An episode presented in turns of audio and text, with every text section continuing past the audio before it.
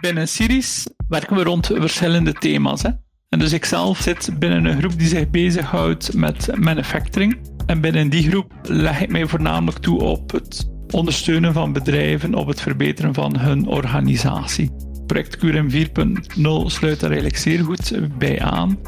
Dus de voornaamste doelstelling die we vanuit Siris eigenlijk hebben uh, met dit project is inderdaad het breed sensibiliseren van bedrijven over de aanpak op het vlak van QRM enerzijds en anderzijds op de aanpak van Industrie 4.0 en de combinatie daarvan. En finaal willen we komen tot een vijftiental echte succesverhalen van bedrijven die op een uh, succesvolle manier die concepten in de praktijk hebben omgezet en daar dan ook zullen over getuigen om andere bedrijven opnieuw over de streep te trekken en die warm te maken om ook stappen te zetten. Je hebt zojuist geluisterd naar een fragment van mijn gesprek met Pascal Polet. Pascal is de projectleider van het project QRM 4.0 en dat project is mede mogelijk gemaakt door cofinanciering van Interreg voor regio Maas-Rijn, het Nederlandse ministerie van Economische Zaken en Klimaat, de Nederlandse provincies Noord-Brabant en Limburg, maar ook de Belgische provincies Limburg en Wallonië. Daarnaast zijn er een aantal partners betrokken, zoals de Belgische Ceris, Technifutur, Hogeschool Zuid, Basmeus Development, de ontwikkelingsmaatschappij POM, Fontes Hogescholen, Workitects, Brightland en Sowalfin. Mijn gesprekspartner van vandaag, Pascal Polet, weet op heldere wijze uit te leggen wat de doelstellingen zijn van het project. Hij kan ook toelichten waarom de partners betrokken zijn, hoe het zit met de financiering en uiteindelijk ook natuurlijk wat zijn dan de beoogde doelstellingen, hoe gaan we die behalen en hoe gaan we kennis delen. Ik wens je veel plezier bij het luisteren naar mijn gesprek met Pascal Polet. Welkom bij een nieuwe aflevering van de podcastserie over QRM 4.0. En vandaag bij mij aan de tafel aangeschoven is Pascal Polet. Welkom Pascal. Dag Ronald. Pascal, voor degene die jou niet kent, kan je kort vertellen wie je bent en wat je doet? Ja, wel, ik werk bij Siris als adviseur en onderzoeker op het vlak van productietechnologie en productie organisatie. Ik doe dat sinds 2005 en daarvoor heb ik gewerkt bij een aantal grotere bedrijven zoals FCI en Bosch, waar ik een deel van mijn industriële ervaring op gedaan heb, die ik sinds 2005 probeer ter beschikking te stellen aan zoveel als mogelijk Belgische productiebedrijven, typisch. Heel goed. En dat Circus is gevestigd in meerdere steden, als ik het goed zag. Antwerpen, Gent, Kortrijk. Kun je daar eens wat over vertellen? En, en waar ben jij gevestigd? Ja, dus ik zelf ben gevestigd in Leuven. Dus Siris is eigenlijk het collectief centrum, zo heet dat formeel, van de Belgische technologische industrie. We zijn zelf met een 150-tal mensen. We zijn opgericht geweest kort na de Tweede Wereldoorlog. Vanuit het idee dat de Belgische productiebedrijven, typisch destijds vanuit de metaalverwerkende sector, nood hadden aan een stukje collectieve ondersteuning voor het oplossen van een aantal van hun over het algemeen destijds technische problemen. En destijds hebben dan de bedrijven uit de metaalverwerkende sector gezegd van laat ons samen een collectief centrum oprichten om ons te gaan ondersteunen. Dat is dan uh, in 1949, als ik me niet vergis, opgericht geweest onder de naam WTCM, wat dat stond voor het Wetenschappelijk en Technisch Centrum voor de Metaalverwerkende Nijverheid. En zo hebben andere sectoren in België ook soortgelijke centra opgericht. En dan zijn we zelf een tiental jaar terug van naam veranderd. In Vlaanderen noemden we WTCM, in Wallonië was het dan CRIF, wat dan nogal verwarrend was voor sommige mensen. En hebben gezegd, laat ons kiezen voor een nieuwe, meer neutrale naam. En zo zijn we dan Siris geworden. Met Siris zijn we eigenlijk actief op een drietal terreinen. Enerzijds doen we wat onderzoek voor bedrijven, maar dat is nooit academisch onderzoek. Dat is altijd heel pragmatisch, vaak met een groep van bedrijven waar dan we rond een bepaalde problematiek werken. Toen ik zelf bijvoorbeeld startte bij Siris, had ik een onderzoeksproject lopende rond wat we noemden zelfsturende productie-aansturingssystemen, wat dat direct al een link was met het thema van vandaag, QRM. Eh, dus dat is één belangrijk poot van Siris. En twee andere zaken waar we ook heel actief op inzetten is enerzijds individuele begeleiding van bedrijven en anderzijds sensibilisering en opleiding rond nieuwe technologieën, nieuwe concepten die we op die manier proberen eh, aan te reiken. En door onze ja, zeg maar organische groei in de loop van de jaren zijn we uiteindelijk uitgespreid geraakt over uh, meerdere sites, zowel in Vlaanderen als in Wallonië. En de meeste sites hebben zo'n eigen specialiteit. En in Leuven werd men voornamelijk rond productietechnologie, productieorganisatie, dat soort aspecten. Wauw, dit is een uh, grote organisatie en bestaat ook al heel erg lang. Ja, dat klopt. Mooi. Nu zijn we bij elkaar om te praten over het QRM 4.0 project. Wellicht kun je eens uitleggen aan de luisteraar die het niet kent wat dat project inhoudt. Ja, QRM 4.0 is eigenlijk een samentrekking van twee concepten. Enerzijds het concept QRM of Quick Response Manufacturing en anderzijds Industrie 4.0 of ook wel bekend onder de noemer digitalisering, is een andere manier om het te benoemen. Quick Response Manufacturing is eigenlijk een filosofie die in de jaren 90 ontstaan is in de Verenigde Staten onder impuls van Rajan Suri, die high-mix, low-volume bedrijven was gaan helpen, gaan ondersteunen op het vlak van doorlooptijdverkorting. Dus in de traditionele industrie, denk aan de automotive, bestonden al heel wat jaren verschillende concepten om de doorlooptijd te gaan reduceren. En opnieuw, ik spreek hier over doorlooptijd, niet over procestijd. Gaat niet zozeer over het verkorten van de tijd van één bepaalde operatie. Nee, het gaat over het verkorten van de doorlooptijd zeg maar vanaf bestelling tot en met de levering.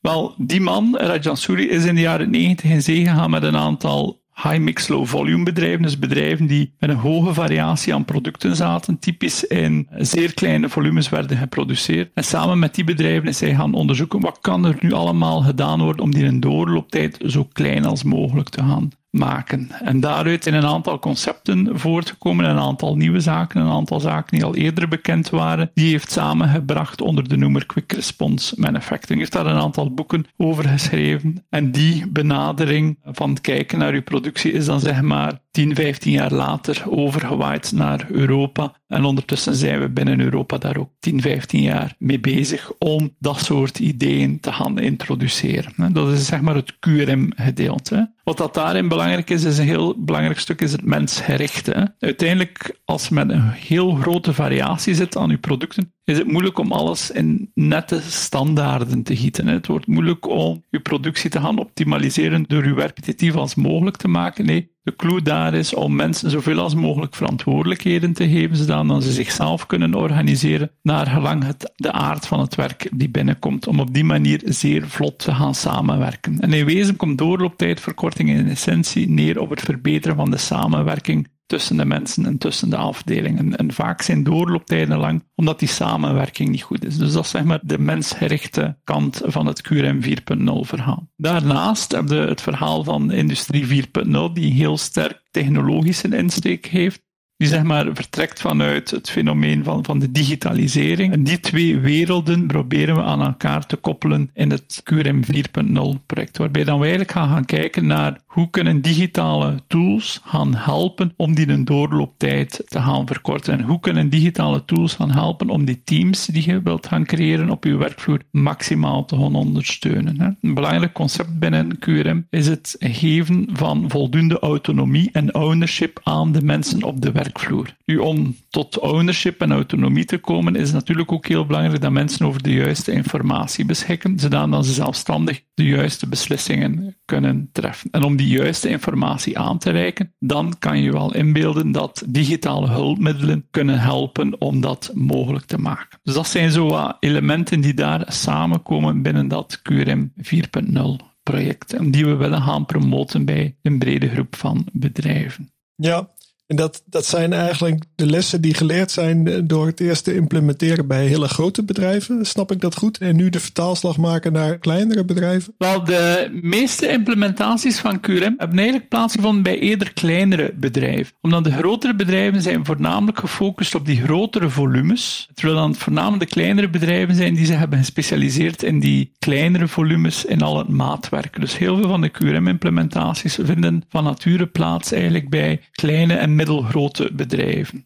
Nou, ik vraag dat omdat ik, ik was twee jaar geleden in Detroit. En daar is vlakbij in het plaatsje Dearborn, daar is de, de Ford fabriek. En daar wordt die grote, best verkochte F-150 gemaakt. Maar die worden ook allemaal individueel op maat gemaakt. En je mag daar ook een, je kunt een factory tour doen. Ja. Ik vond dat heel erg indrukwekkend, omdat dat heel veel gerobotiseerd is en geautomatiseerd. Maar dat zijn dan misschien niet de beste voorbeelden in dit, uh, in dit kader. Nee, het is zo, de automobielindustrie gaat inderdaad gaan zeggen van iedere auto is op maat gemaakt en iedere auto is anders. Dat klopt, maar het zijn wel allemaal auto's nog. Als je naar uw autodealer zou gaan en zou gaan zeggen van goh, dat is een prachtige auto, maar die auto is net te groot om in mijn garage te passen, kan je hem 5 centimeter kleiner gaan maken, dan gaat die autodealer zeggen, ja nee, dat past niet in ons gamma, dat doen we niet. Terwijl QRM richt zich net op die bedrijven die dat wel zouden gaan doen. Als je een trailer laat bouwen, als landbouwer bijvoorbeeld, en je zegt van die trailer past niet in mijn schuur, kan je dat 5 centimeter kleiner maken, dan ga je daar wel een aanbieder voor vinden die dat gaat doen. En daarop richt QRM zich net. Dus auto's hebben een zekere complexiteit doordat men daar allerhande opties kan gaan inpluggen, maar het zijn wel allemaal dezelfde opties in een beperkt aantal kleuren. Dus de variatie lijkt vrij groot, maar vertaald in de productie is de complexiteit niet zo heel groot, omdat het eigenlijk allemaal dezelfde soorten zaken zijn die met wat kleinere variaties worden ingebouwd. Hè. Zelfs quasi nooit gaat men een auto gaan herontwerpen op maat van de klanten, terwijl in veel kleinere en middelgrote bedrijven de klant plaatst een bestelling en dan de eerste stap is een stukje en aanpassing van oude ontwerpen, zodanig dat het nieuwe ontwerp past bij de klant. Dus QRM richt zich echt op die bedrijven met een zeer grote variëteit, vaak met een belangrijk deel maatwerk ook, waarbij dan zaken uniek zijn en op maat van de klant worden gemaakt. Dat is de, de goede fit voor dit project. Top. Het is toch maar goed dat ik dat even heb gevraagd, want ik zat zelf op een iets andere denktrand. Ja. Het project QRM 4.0 is in 2020 gestart. Het loopt vier jaar, als ik het goed ja, heb. Het loopt drie jaar en het is met een half jaar verlengd geweest, omwille van de vertragingen door de coronacrisis. Dus het loopt tot halfweg 2023. En is die looptijd door jullie gekozen? Dat hangt samen met, met de interregkaders. Dus er is regelgeving over, dus we kunnen daar niet zoveel zelf in kiezen, zeg maar. Oké. Wat jullie misschien wel zelf konden kiezen, is welke bedrijven erbij betrokken zijn. Ja. Kun je eens uitleggen welke bedrijven betrokken zijn en misschien ook uh, waarom ze betrokken zijn? Ja. Het project richt zich op productiebedrijven, enerzijds, en anderzijds ook IT-providers. Dus Tijdens het project willen we een aantal IT-providers, van zowel software als hardware, gaan samenbrengen met een aantal productiebedrijven, zodat dan eigenlijk zelf zeg maar, samen kunnen gaan innoveren en samen kunnen gaan kijken om die doorlooptijden te gaan verkorten. Dus dat zijn zeg maar de twee types bedrijven die betrokken zijn binnen dit project. En natuurlijk zijn het vanuit het Interreg-kader allemaal kleine en middelgrote ondernemingen die in aanmerking komen. En het zullen natuurlijk ook productiebedrijven zijn. Vanuit een hele specifieke regio, dus het project vindt plaats vanuit het Interreg-programma de EU-Maas-Rijn-regio. Wat dat inhoudt, dan de bedrijven moeten gevestigd zijn in Belgisch Limburg, Nederlands Limburg, de Belgische provincie Luik of de regio rond Aken in Duitsland. Ja, en dat zijn zeg maar de randvoorwaarden. En vervolgens zijn er een aantal partijen daadwerkelijk aangehaakt. Ik kan me voorstellen dat je niet alle bedrijven uit je hoofd weet, maar kun je ze een aantal noemen?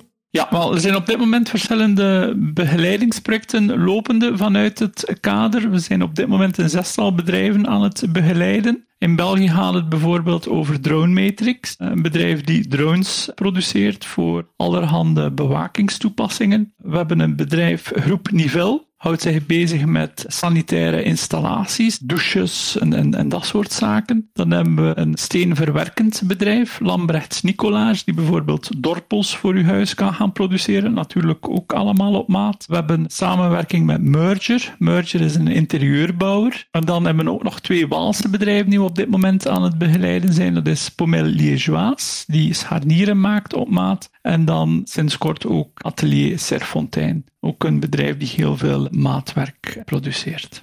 Oh, en dit zijn dan de bedrijven die vanuit het voucher scheme deelnemen? Ja, dus bij het project hoort er ook een voucher scheme. En in het kader van het voucher scheme, wat eigenlijk een subsidieschema is, is het mogelijk om bedrijven te begeleiden. En dat zijn de bedrijven die zeg maar, de meest intense begeleiding krijgen vanuit het voucherscheme. Daarnaast zijn er nog allerhande andere activiteiten. Een aantal van die activiteiten zullen pas echt opstarten in het najaar, omdat we moeten wachten hebben omwille van de coronacrisis. En daar willen we een veertigtal bedrijven nog gaan uh, bereiken, die we nu aan het contacteren zijn voor uh, allerhande bootcamps, uh, bezoeken aan voorlopers, workshops die we gaan organiseren, dat soort zaken.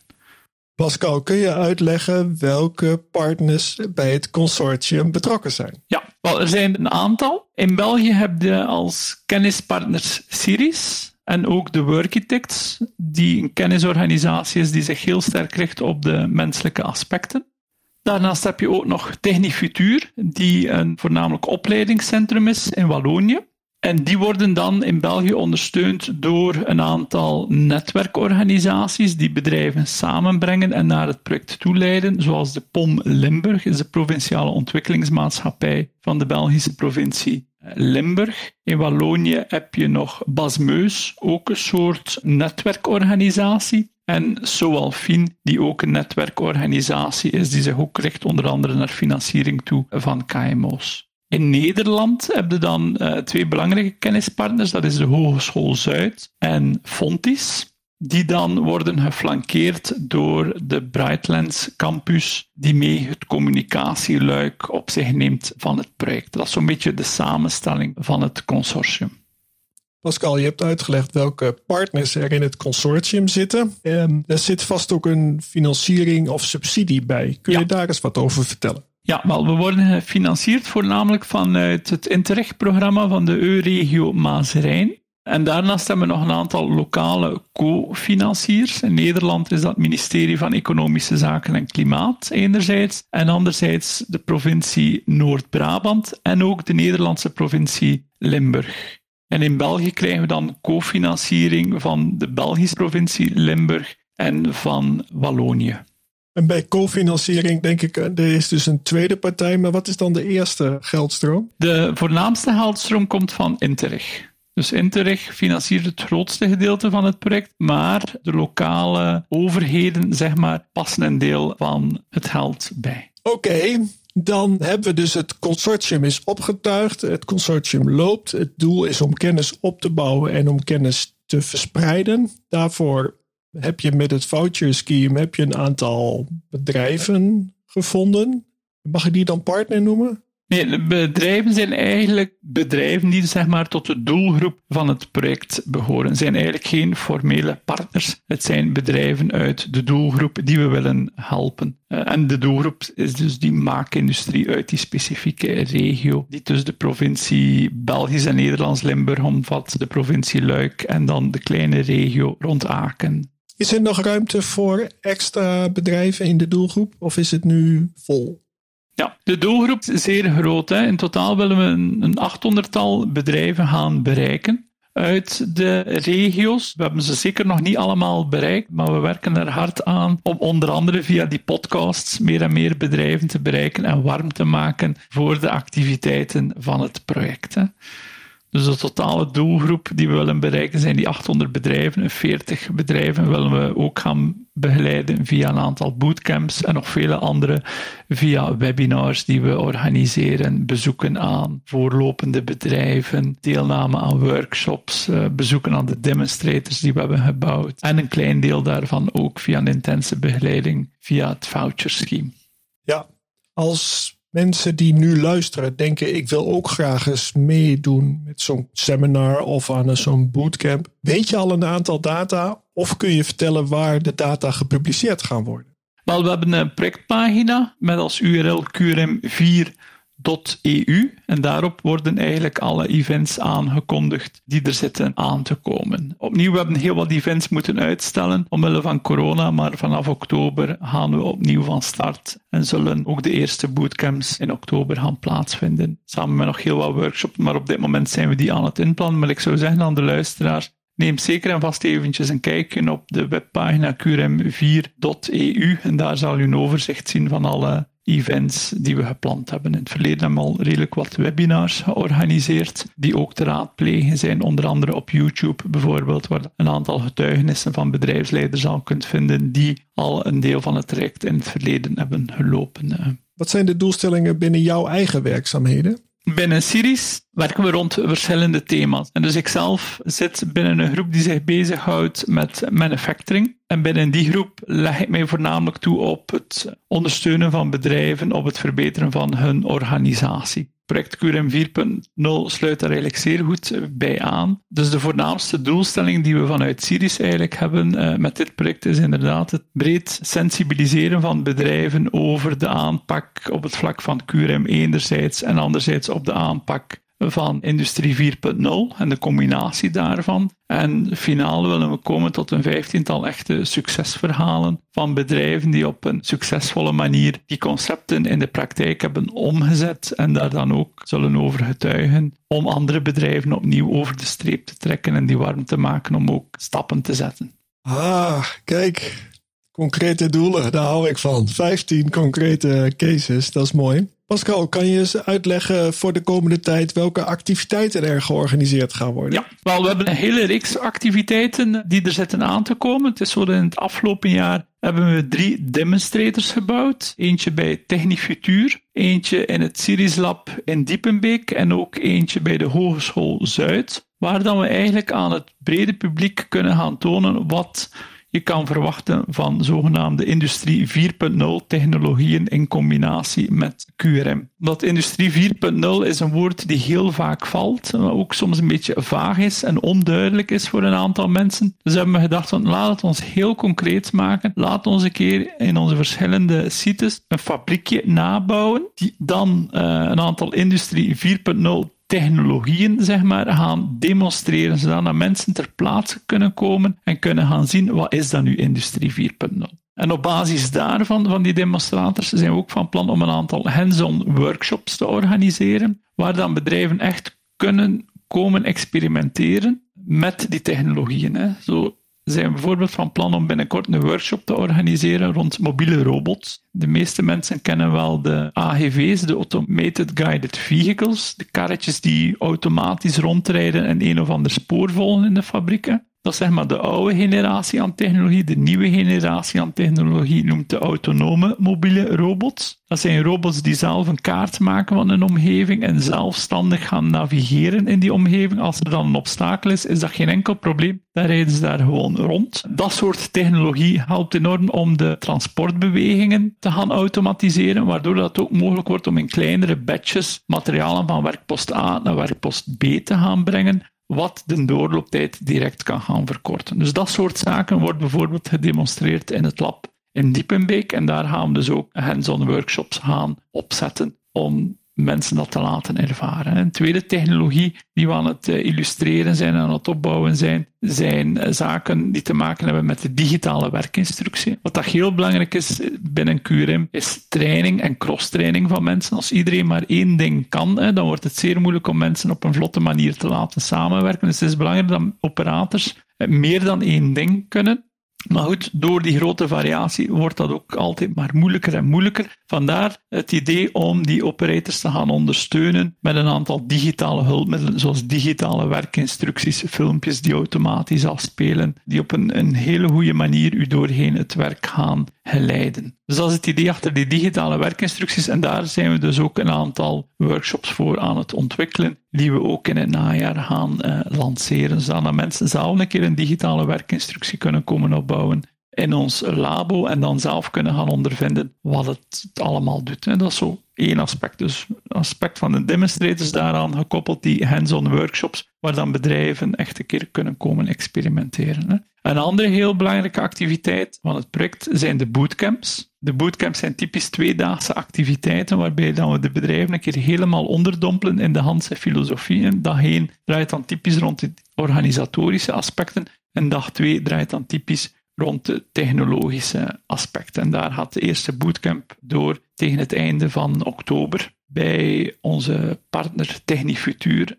lanceert als eerste een bootcamp, maar die zullen ook nog in de, andere regio's worden gehouden. En daarnaast zijn we ook nog van plan om een aantal bezoeken te brengen aan een aantal voorlopers op het vlak van QRM 4.0, zodat een bedrijf echt kunnen gaan zien van zo'n QRM-bedrijf, zo'n QRM 4.0 bedrijf, hoe ziet dat eruit, wat, wat doen die allemaal en wat zeggen de mensen in er werken. Dat is de bedoeling van de, de bezoeken die we gaan plannen aan een aantal voorlopende bedrijven. En er is ook een newsletter waarop dat je kunt inschrijven. Dus als je op de hoogte wilt gehouden worden automatisch van alle activiteiten die er zitten aan te komen op de website, kan je inschrijven voor de newsletter. Dan hoef je niet elke dag onze website te gaan raadplegen. schrijf die gewoon in voor de nieuwsletter en dan word je automatisch op de hoogte gehouden. Nou, dat is een oproep die uh, veel luisteraars uh, graag willen opvolgen.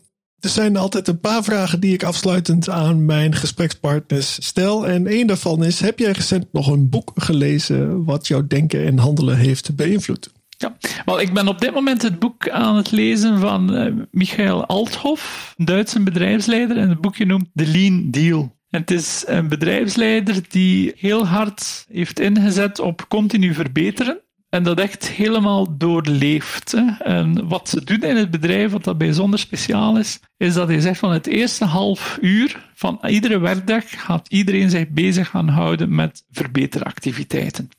En als de half uurtje is afgelopen, dan komen we allemaal samen voor een ochtendmeeting, ook van een half uur, waarin dan we al die verbeteringen met elkaar delen en bespreken en problemen die opkomen gaan overlopen, zodat we inspiratie hebben om de volgende dag verder te gaan met onze verbeteringen. Dus ongeveer een uur per dag wordt daar gespendeerd, niet aan het zuivere werken, maar aan het verbeteren van de manier waarop we werken. Het is een heel inspirerend boekje en ik kan het zeker aan heel veel mensen aanraden om ook eventjes te lezen. Ja, wauw. Nou, dat klinkt goed. Is er een eh, podcastserie waar jij naar luistert? Eh, er zijn er een aantal die ik volg. Ik had vandaag nog zitten luisteren naar Cautionary Tales, podcast reeks van Tim Harford, waarin hij een aantal verhalen vertelt, meestal van rampen, waarin iets vreselijk is fout gelopen en daaraan een aantal lessen koppelt, die, die vrij generiek zijn en, en breed toepasbaar zijn. Dat is een hele leuke reeks om, om te volgen. Afsluitende vraag is: wie zou jij graag in deze podcastserie eens willen horen? Er zijn een aantal mensen waar ik aan denk. Eén iemand die zeker en vast interessant is, is denk ik Rajan Suri. Rajan Suri is zeg maar de geestelijke vader van Quick Response Manufacturing. Om een keer te horen wat dat zijn visie is op de combinatie tussen enerzijds Quick Response Manufacturing en anderzijds die digitale technologie en hoe dan die samen fitten of, of niet fitten en hoe dat zijn kijk daarop is. Dat is iemand die ik wel eventjes zou willen horen. En anderzijds ook de mensen van Interreg zelf die de zaken mogelijk maken voor ons lijkt mij ook interessant om een keer te horen hoe Interreg kijkt naar de samenwerking tussen de regio's en wat zij allemaal doen om die samenwerking over de regio's heen te gaan verbeteren. Ja, ja uh, dat lijkt mij ook interessant om uh, te luisteren. Oh, dat gesprek moet ik zelf voeren. ja. Pascal, super bedankt voor dit gesprek. Ja, graag gedaan. Wat is jouw eerste reactie naar aanleiding van dit gesprek? Oh, ik vind dat het uh, vlotter en gemakkelijker ging dan ik had gedacht. Ik had eigenlijk ook geen stress of zo. Ah, dat is fijn om te horen. Ik vind het namelijk erg belangrijk dat mijn gesprekspartners zich op hun gemak voelen tijdens het gesprek. En daarmee zijn we aan het einde gekomen van mijn gesprek met Pascal Polet, projectleider van het Europese project QRM 4.0 over Quick Response Manufacturing en Industrie 4.0. Wil je meer weten? Kijk dan op qrm4.eu. Daar vind je alle informatie. En vergeet je niet aan te melden voor deze podcastserie, want binnenkort staat er weer een nieuwe aflevering voor je klaar. Graag tot dan.